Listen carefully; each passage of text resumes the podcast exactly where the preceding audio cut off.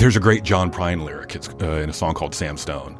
He says, "There's a hole in Daddy's arm where all the money goes." And when you're living with an addict, and when you're a kid, there's nothing truer than that. You're listening to the Mental Health Download from the nonprofit Mental Health Association Oklahoma. I'm Matt Gleason. Today we're talking with award winning journalist Joshua Dulaney. He joined the Oklahoman in November 2016. In both 2018 and 2019, he earned Newspaper Writer of the Year honors from the Great Plains Journalism Awards. I'm sure his mother's very proud. We asked Josh to be on the show today because he's the host of the Oklahomans podcast called The United States of Oklahoma and it's a podcast where he's exploring the people of Oklahoma. So today we're going to be talking about some of his fun episodes, fun and informative episodes. The real eye catchers for me were uh, one, it's called Dr. John Otto, Skunks, Panthers, and Friends for Folks. And the other one is Dr. Sean Roberson, Psych Evaluations, Definitions, and Hannibal Lecter. I'm sure he came up with that title because that's awesome. That is classic journalism, headline writing 101. Grab them. All right. So, uh, we're also going to talk about the stories he's told over the years related to Oklahoma's criminal justice system and who knows what else. So I'm super excited. Josh has invited us into his house here at the Oklahoman. We're actually sitting here in this gorgeous studio that's much better than my uh, glorified closet that I usually record in. So uh, let's get to this. All right, the mental health download starts now.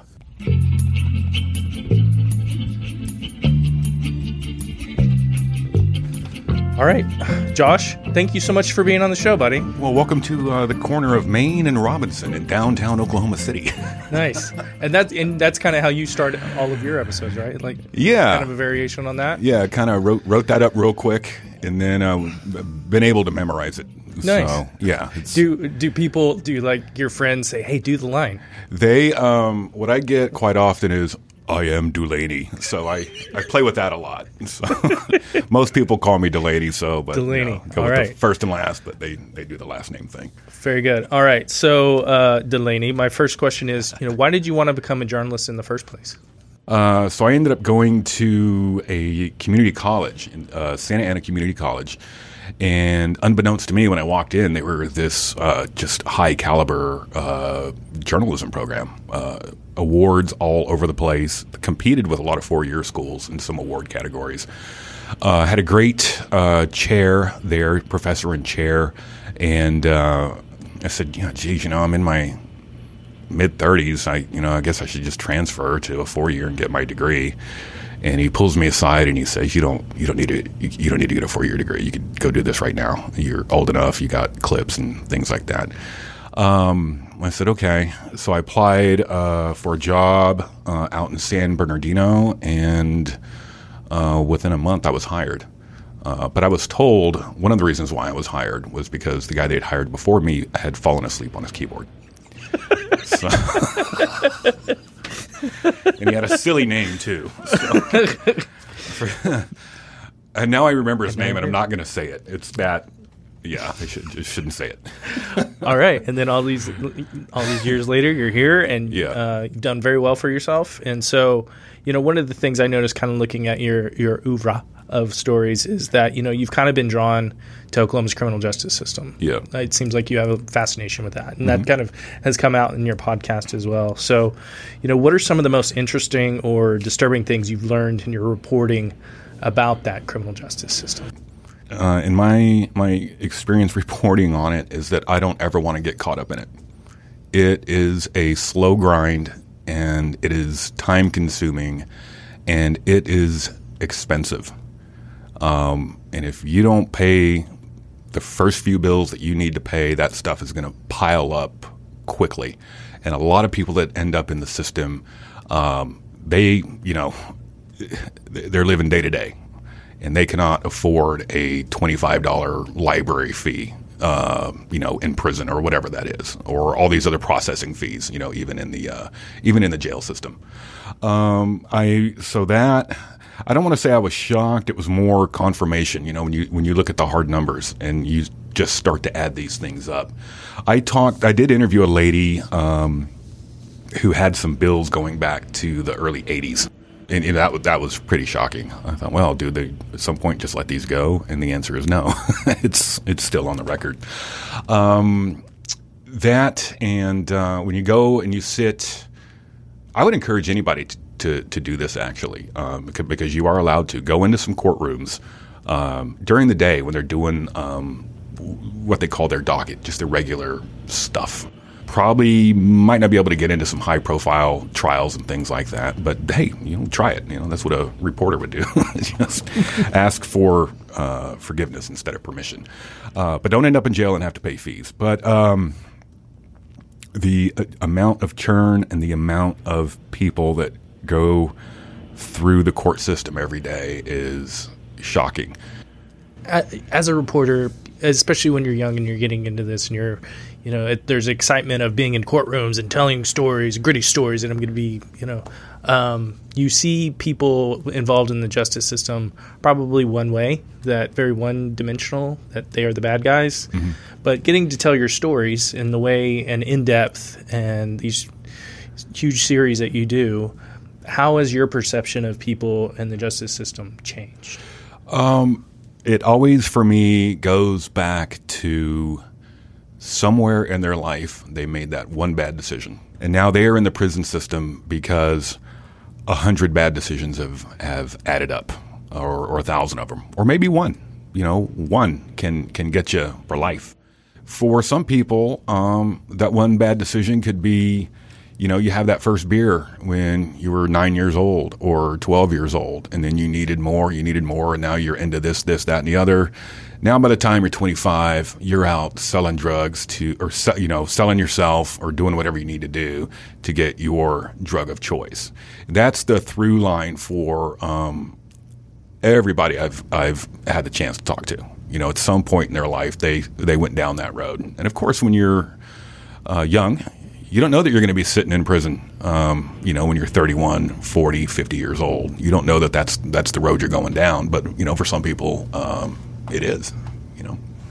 Um, so you did a series called um, "Biding Time." Yeah. In 2017, mm-hmm. and it was a series about the criminal justice system in Oklahoma County, and you spent several weeks talking to public officials, inmates, and criminal justice reform advocates to shed light on the challenges the jail faces. That was the official summary of that. Um, so I want to I want to tackle some of these issues that you addressed in that series, mm-hmm. and what you've heard people talk about when you've talked with these various stakeholders in the justice system, what their solutions are. Uh, it's one word: money. Anybody, any anybody in that tunnel, anybody in in in, in criminal justice is going to say money. Well, why do you need more money? Well, um, the the public defender's office is um, overburdened with cases, and they're young-ish. A lot of them get hired um, because you know uh, you're getting out of school, you need a job. You know, you're not gonna you're gonna they, they can pay them cheaper. Um, not that what they do, not that their work is cheap, but that's just the way it is. Uh, so they need money. They need money to hire um, more public defenders. Uh, prosecutor's office will say the same thing, uh, or you know, the DA's office. We need more money to get these cases moving. Um, we need more money. Um, DOJ, um, or excuse me, DOC Department of Corrections, they need money. Why do they need it? Uh, we need more uh, prison space. You know, it's overcrowded. You know, we're like top one and two in the country for incarceration with with men and women. Mm-hmm. Uh, so we're perennially up there. Uh, you know, they need um, more money for that. Uh, the nonprofits, uh, they need money. They need beds. they need um, funding for their programs. Uh, they need more uh, centers, things like this. You know, we always laud the, the nonprofit sector, and they do great work, but the fact is there's just not enough of them. And frankly, they are really hard to get into. Um, you know, go to, uh, you know, if you went to your local Chick fil A and there was uh, a million people in line, you know, that's, that's about the equivalent, is what it seems like, you know. Um, so that, that is it. It's money, but then the money uh, funds um, all of these other issues. And so I think sometimes the taxpayer um, gets uh, overwhelmed by that. Like, stop coming to us with your handout, you know, wanting us to put money in there. You know, we got to fix our roads. We got to do this and that with the infrastructure. Um, I don't know that. I mean, what do you do? Do you stop asking, and then people think it's okay? Uh, I don't know. I mean, you gotta you gotta let people know um, what the needs are, you know, and then hold people accountable for what they are, um, you know, doing with the money. You know, uh, we'll give you a billion dollars. Where'd that go? Well, you know, um, this administrator needed a raise, so we got you know we got him that. You know, yeah, I mean, you see that kind of stuff, but I think a lot of people in the system are, are good and they got into it for good reasons and um, they care about people. They care about justice on both sides. And, um, but, you know, it's just an overburdened strain. So it's, uh, it's a money issue. Yeah. You know? So you came in here with a news story uh, that you wanted to like, kind of uh, oh, yeah. kind of a conversation. What, what, do you got there? Well, this is one I didn't write this, but I, I thought it would kind of dovetail or kind of fit neatly into uh, my conversation with Dr. Uh, Roberson. Yeah. Um, and I, I want to add something else too before I transition into this. I just Sure. thought of it. Um, you know, I write these stories, my colleagues write these stories, and people that are listening need to understand what kind of heat we get for these kinds of stories. Um, I have had people email me the criminal backgrounds of the people that I've written about, as though I haven't looked that up, as though I haven't seen it. And I have to, ch- I have to, I did it a couple weeks ago. Uh, somebody I was going to write about. I had to call a police department in south southeast Oklahoma and verify what this guy had had told me. Ninety percent of what he said was true, so I found the other, you know, ten percent. But you have you have people um, that once they hear criminal justice reform are going to knee jerk uh, react to it. You know, um, what are you doing glorifying these criminals? What are you doing? You know, she did this and she did that. Well, uh, yeah, they did that. That's why I'm writing about it. Um, and, and then you, you know your advocates are like, yay, yay, we love everything you do, and but, you know, so there's got to be some kind of middle ground here, you know, at, at some point. Um, where it's, I think it's something that a lot of people can can agree on uh, and come together on. But anyway, that's me complaining about my my voicemail and my email. Um, so well, I- that, so Yeah. on, on that on that track, uh, I was going to ask you about self care, yeah, and journalists are notorious about. I was I- one, I did a lot of self care last night, brother.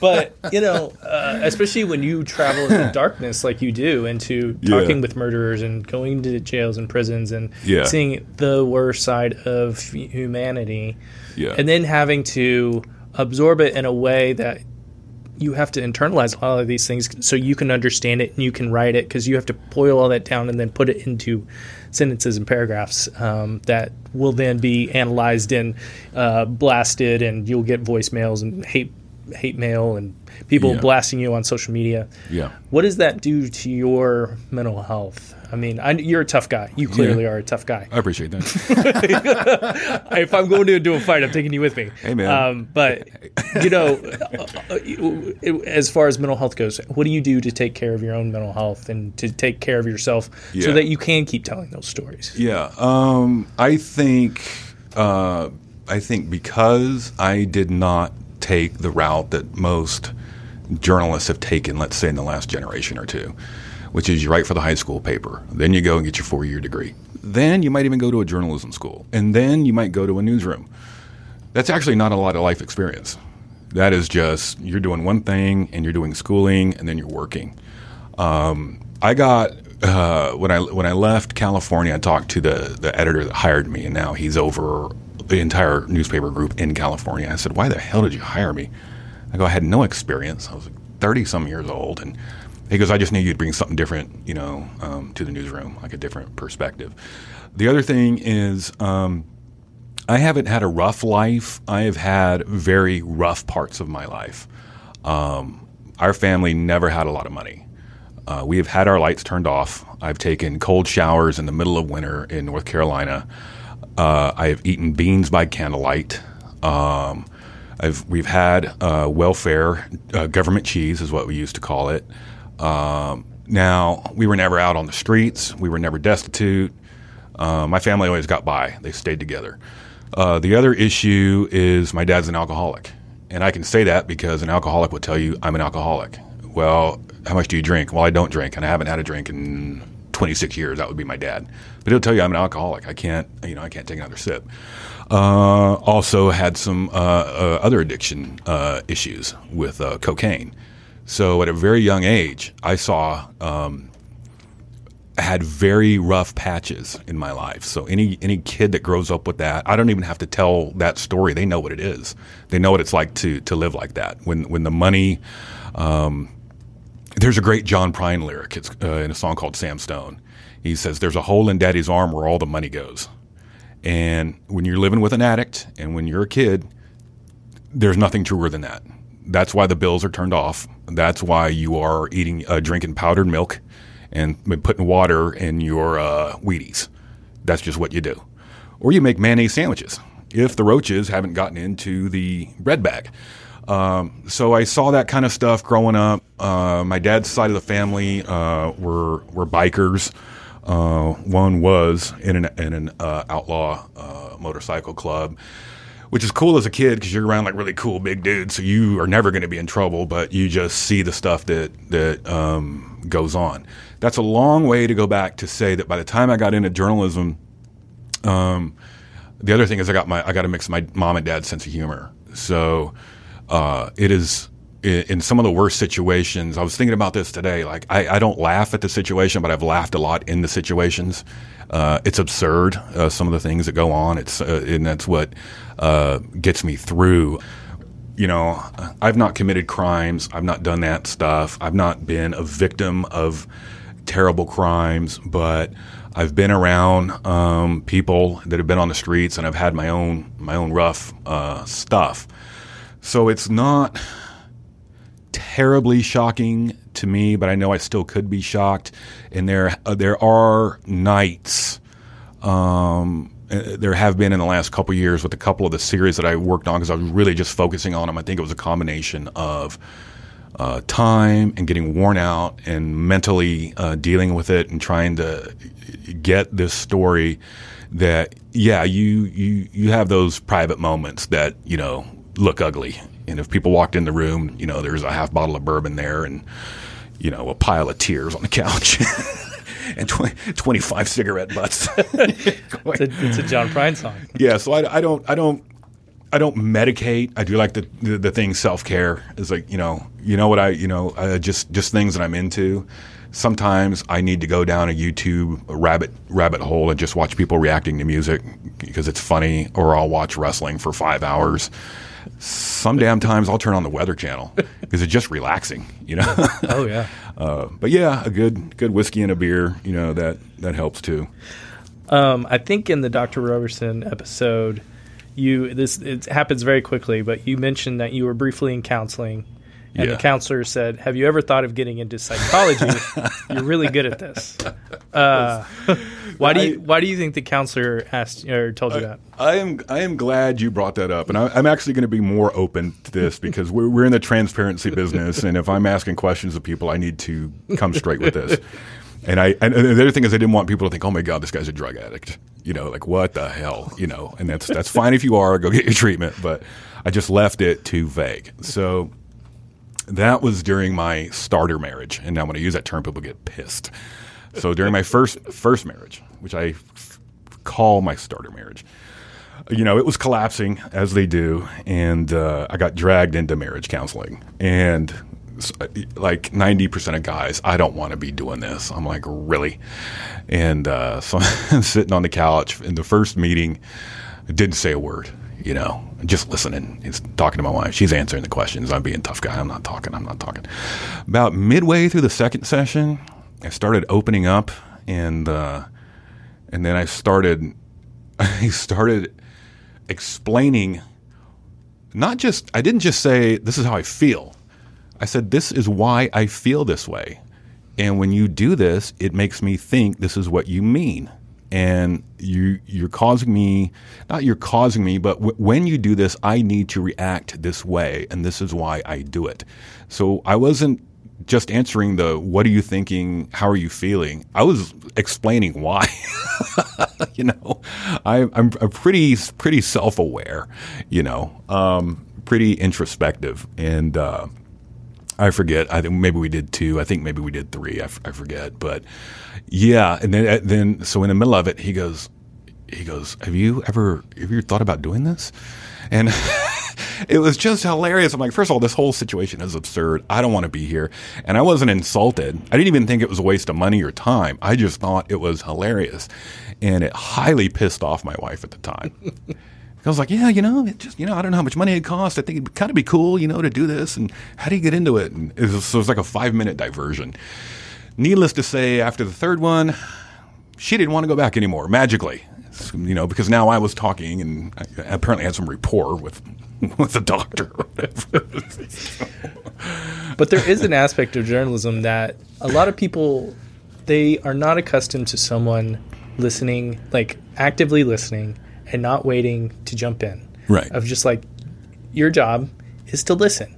And the more you listen, the more details you get and you know the richer the story is going to be. Yeah. But that is also what a mental health professional does of just no judgment. Mm-hmm. Just talk. And I'm sure I've done uh, counseling, and, and I kind of realize this being a former journalist.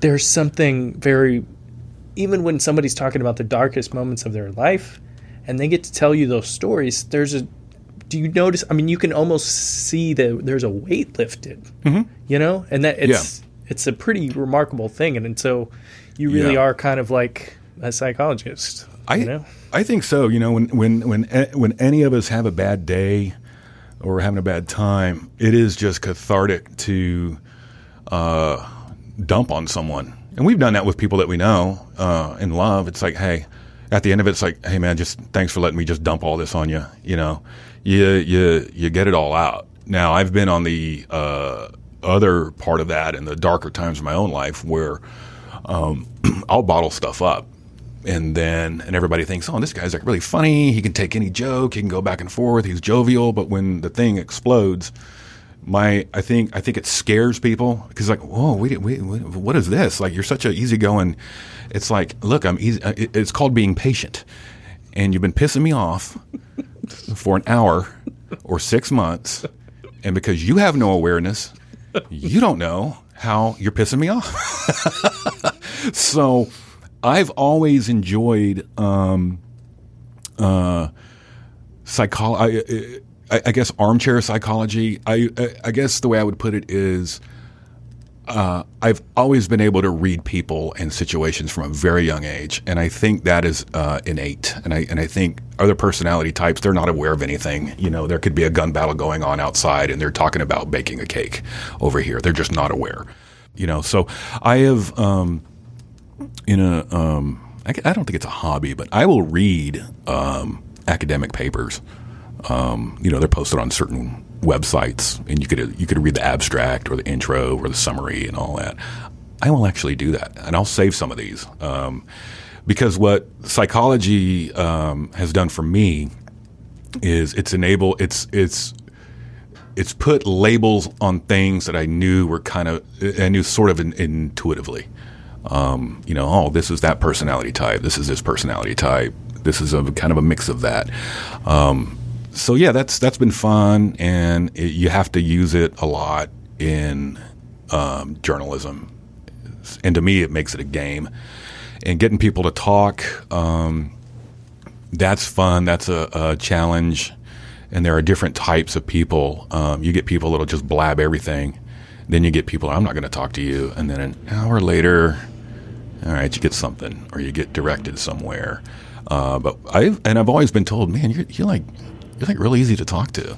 and I'm just like, okay, because you know I don't want to be the guy that's jumping in all the time, you know, and cutting people off. Like, like what you said, you know, we're having a conversation. I'm not here to just jump in and say my thing all the time, you know. So I hope that helps. No, it does. Okay, that leads that. perfectly into. Um, so you've had the podcast. How did, tell me the origin story of the podcast. Um, I let's see.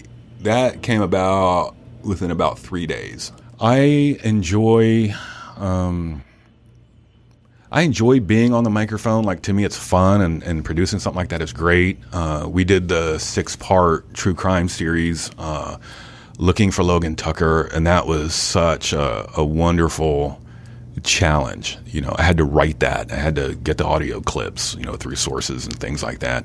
Write it out and try to always think of a listener. Like people aren't reading this, but I, I, I have for years thought um, we need we need to just keep trying and experimenting and doing something different in journalism. It could be the way we write stories. Um, do we have to do an inverted pyramid with every single story that we write? Um, you know, they just dry my eyeballs. I mean, I still write those those stories. Sometimes you just have to. Um, do uh, uh, you know? Can we do things different digitally? Can we do stuff that is newsy, but when we say engaging, it's actually engaging that somebody actually wants to to hear uh, for a little bit or read for a little bit? Because uh, I've always believed that uh, people that uh, consume news, um, you you have to do that on purpose. So you so our audience really wants um, what we have to offer if we're doing it really well. So why not give them uh, a variety of ways to engage, uh, you know, with people around them, and let's do this in a way that's not uh, dorky. yeah. For lack of a better yeah. term. So, so as somebody in the newsroom is like, dude, you just need to do a podcast. Why don't you just do a podcast, man? Like, just do it. Just talk to whoever you want to talk to. I'm like, really? And um, he's he's one of our senior reporters, and uh, he's like, man, you could do like a Tom Waits thing, man. Just you know, you can't be drinking whiskey while you're doing it, but just like close to that, you know. Mountain Dew's pretty close. Yeah, Mountain Dew's close, and I go, well, okay, but if I have if I'm going to do something like that, I don't. There's there's a place for interviewing the mayor. There's a place for interviewing uh, politicians, and and and that stuff is great. But for me, I'm going to burn out really fast on that because I'm going to end up asking the mayor what kind of underwear he wears and I know there's a time and a place for very serious um, interviews. But damn it, I've done that for so long. I, I want to do something that I would listen to. So who would I listen to? Well, freaks, characters, uh, people that are going to cut against the grain of, um, you know, what, what we commonly uh, hear out there. You know, I, I like talking to um, Mavericks. You know, I told Dr. Roberson that. I'm like, oh, God, you're going to get me in trouble, bro. You know, like really.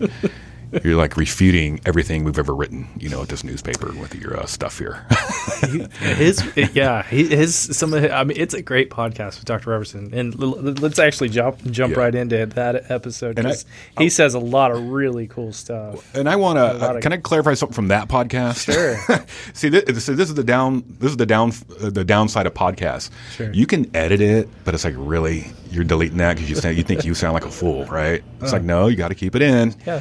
And uh, I asked another inarticulate question. I think I said, you know, are people like self diagnosing themselves? Sure. Or does everybody think they have a mental health issue? Right. Um, I was really just trying to get at, um, they take kids, for example. Um, I don't know how big cutting still is, sure. but I know it's an issue for a long time. Yeah.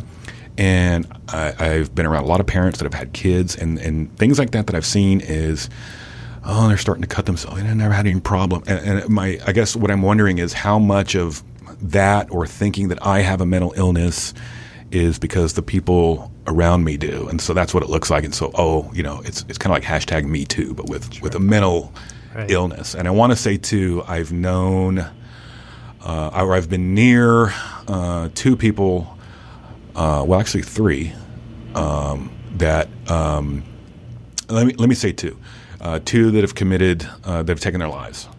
Um, Dave Cathey, our food writer here, his son took his life, and yes. he's written openly about it. Yeah, it was, so yeah, very powerful. So if anybody listens to that episode, it was just an inarticulate way to, um, you know, express uh, a question. I've known people close to me that are on medication, sure. um, and it's worked uh, for a lot of them. Others, they're chasing one pill after the other, and uh, so anyway, that's what I that's what I meant by that that question. Oh, yeah. It was a fun interview. Oh, it was. I I really enjoyed it, um, and it yeah. made me think. There were several points where I was like, oh, so um, you know, around the 19 minute mark of that episode, um, you ask him if there's a pattern for murderers. Um, mm-hmm. Do you remember what he said? Did he say? Was the what were the predictors Yeah. of future violence? So he said, he say? the number one predictor of future violence is past violence, Mm-hmm. and the number two predictor is substance abuse. Mm-hmm. And then he went on to say that mental illness does not drive much crime. Most criminals are not acting that way because they are mentally ill. They are acting that way because they are engaged in criminalistic thinking and criminalistic behavior. Mm-hmm. It's this great myth that we see perpetuated saying that all of these people in jail, all these people in prison, if we would just help their mental health, we wouldn't have a problem with crime. No, that's not why they are doing what they're doing. Now, some may have mental health issues, but that's not what is driving their criminal behavior. There's a lot to unpack in what he said there. Um, Yeah. because there's a lot of stigma on linking mental illness with violence and you know i think what he's saying is you know it's and it's beautiful that we cannot link mental illness with violence but that especially in light of el paso and all of these mass shootings that's the first thing that people want to jump to conclusions. It's mental health it's mental health um, what do you think? I've heard it a lot, and there are some problems around um, this issue that, that I'm sure you are aware of. Um, it is something that we uh, jump to quickly, and I think when I say we, I don't mean like me and you, but I, people Yeah, in society. general, society. I think because it it sounds good, it sounds helpful. We need to get people treatment. Well, who doesn't? Who doesn't want to get get people the the treatment that they need? Um, but it is when we talk about that around criminal justice, and when we as reporters write stories like that, uh, I don't think we are clear enough in our writing, and probably that means not in our asking of the questions to inform people that we are not saying that just because um, when we say that we need more mental health treatment centers, what we're not saying is because if not, these people with mental health problems are going to go commit crimes. And that, I think, is always what readers pick up if they're not savvy. It's almost like an equation. Um, person with with mental illness minus treatment center equals person going to prison. So if you just have that mental, you know, if you have that available to them, um, they'll go, uh, or they, they'll they'll avoid uh, committing crimes. And the assumption is, boy, if that guy has a mental illness, there's a high likelihood he's going to commit uh, a crime or um, or a violent crime. I had somebody tell me after that podcast, they posed the question. They said, "Well, what if um, they were taking? What if they were addicted dr- to drugs because they had the mental illness? What if the mental illness came first and then they started taking the drugs and then that drove them into crime? I'm like, you know, look, I don't know. I, I haven't I haven't read that, but can we be more careful, or people that are uh, experts and professionals and academics tell the reporter the caveat so that they at least have it. Pray to God they'll run that quote or that background or it won't get edited out. Um, but just put that in there. This is that story I brought up earlier. Now I didn't write this, and th- this was a good story uh, from us. It was in late July. It was about uh, Oklahoma City. New details on MAPS 4 mental health proposal. So here's here's an example of what um, what I'm kind of talking about. And the writer did she did a great job on this. Uh, I think this was a commissioner that was talking, county commissioner, Yep. uh, Carrie Blumert, and she said, um, and let's see.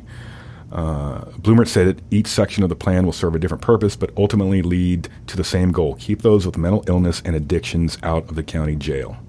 Okay, so you see the the assumption in there. Uh, we gotta, if you're mentally ill, we gotta make sure. Okay, and I get it. I'm not. I'm not saying that's not a bad goal. I'm just saying got to be more careful. Um, and then there's this one. Uh, nearly, this is a quote. Nearly one out of five Oklahoma County residents needs mental health treatment. What does that mean? So we have a county of 800,000 people, just about. So, am I? And I'm going to be very careful. Am I to believe we have 160,000 people running around this county with a mental illness? Well, and, And, that- what and what is the threshold? What does it mean to be? You know, Yeah, that's what you asked Dr. Roberson. What- what- what is mental health? Interesting. What is know? mental illness? Right. Yeah, what- And what's what the it? threshold? What did he consider? Yeah. You know, and I I thought it was really interesting. He uh, you know, man, I hear it. I hear it thrown about a lot. I'm like, eventually, what the hell does that mean? Because now it's just a word that we're using all the time.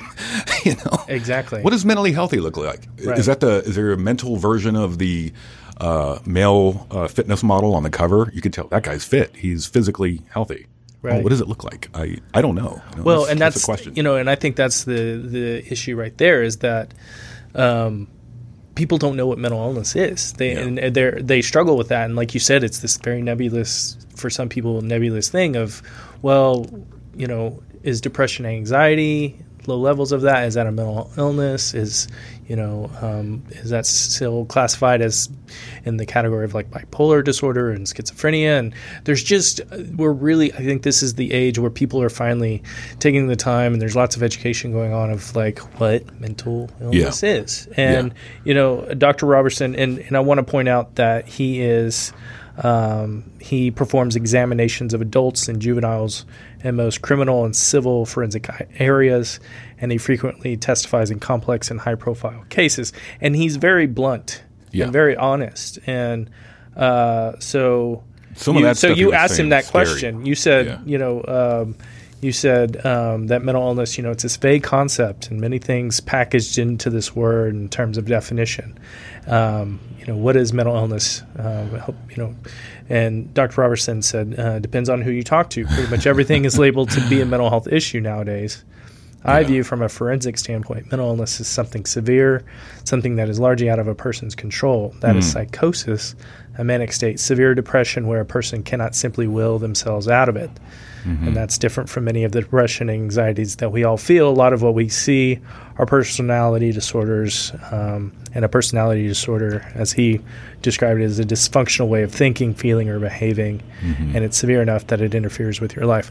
Um, I, you know, that's really interesting, and from his perspective, um, Yeah. and so these are all the conversations that we have to have, Yeah. right? If we're going to break down the stigma, you know, it doesn't matter what you know where categories that you fit into. It's people who are suffering, and we have to whether it's you know those very beginning symptoms of mental illness, which can be depression, anxiety.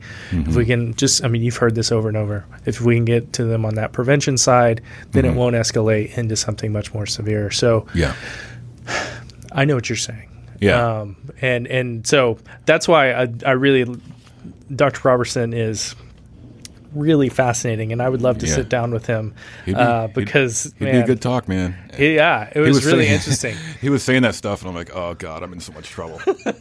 Holy crap, man! No, it was good. I love that episode. Um, okay, so uh, we're running out of time here, so I want to um, I want to talk about uh, Dr. John Otto, Yeah. who's a veterinarian um, in um, Norman, right? Norman, yeah, Yeah, and so that episode is Skunks, Panthers, and Friends for Folks. yeah, Um, so what's interesting is um, you um, and I I didn't know this personally. I did not know this. Um, that's that veterinarians have the highest rate of suicide. Did you know that? I did not Before know that that, episode? Uh, I had written a story. Here's the other thing I do. I just I just try to come up with weird story concepts. Like, oh, what is what's something that the you know we haven't written a million times? Oh, oh, I want a story about veterinarians. Yeah. How do they cope with that? And then that led to, oh, I wonder if if they kill themselves on a larger rate than the rest of us do. And uh, apparently they they do, or at least among you know the the white white collar professions and all that. I I don't mean to make light of it. Um, No. But that's the whole um, coping mechanism that, that I use anyway.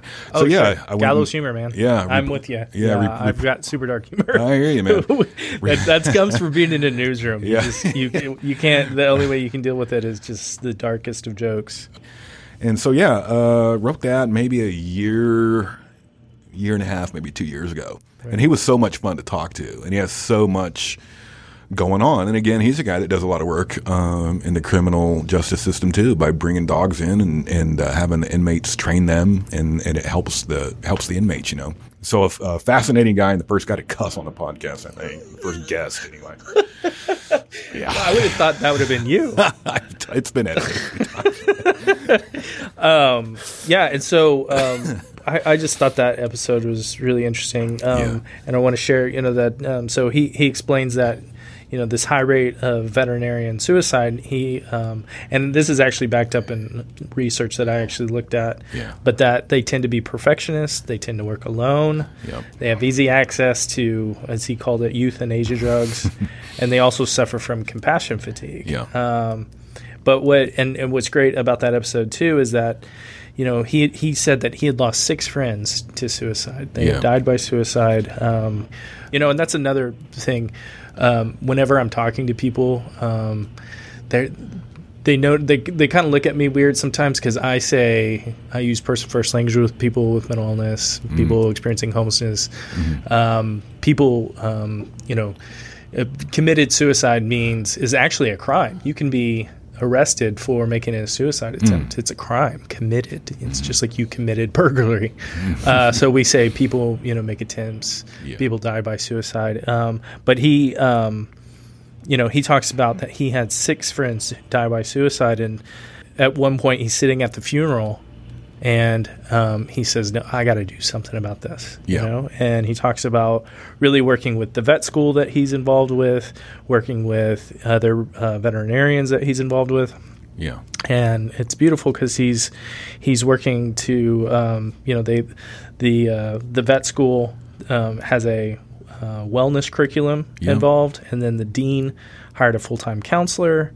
Yeah. And um, this this quote was great from him. He says the the important thing is that we recognize it, uh, not turn our back on it. It gets worse when you do.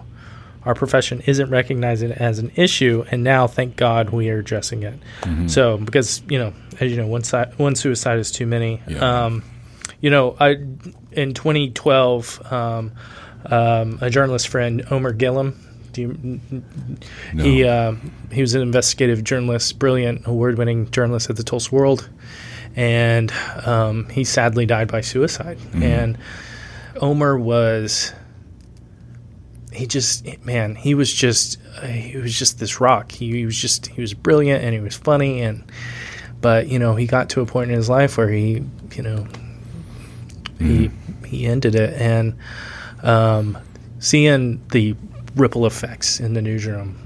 Um, i think it really changed their perspective on suicide and how they talk about mental health issues. Um, you know Omer was dealing with clearly some mental health um, issues. Um, but th- that that's what I love about my job is I work in media relations so I'm always having these conversations with reporters. Yeah. and you know with mental illness um, that person first language in the newsroom especially in headlines is always rough because Yeah. you only got so much room Exactly. I know.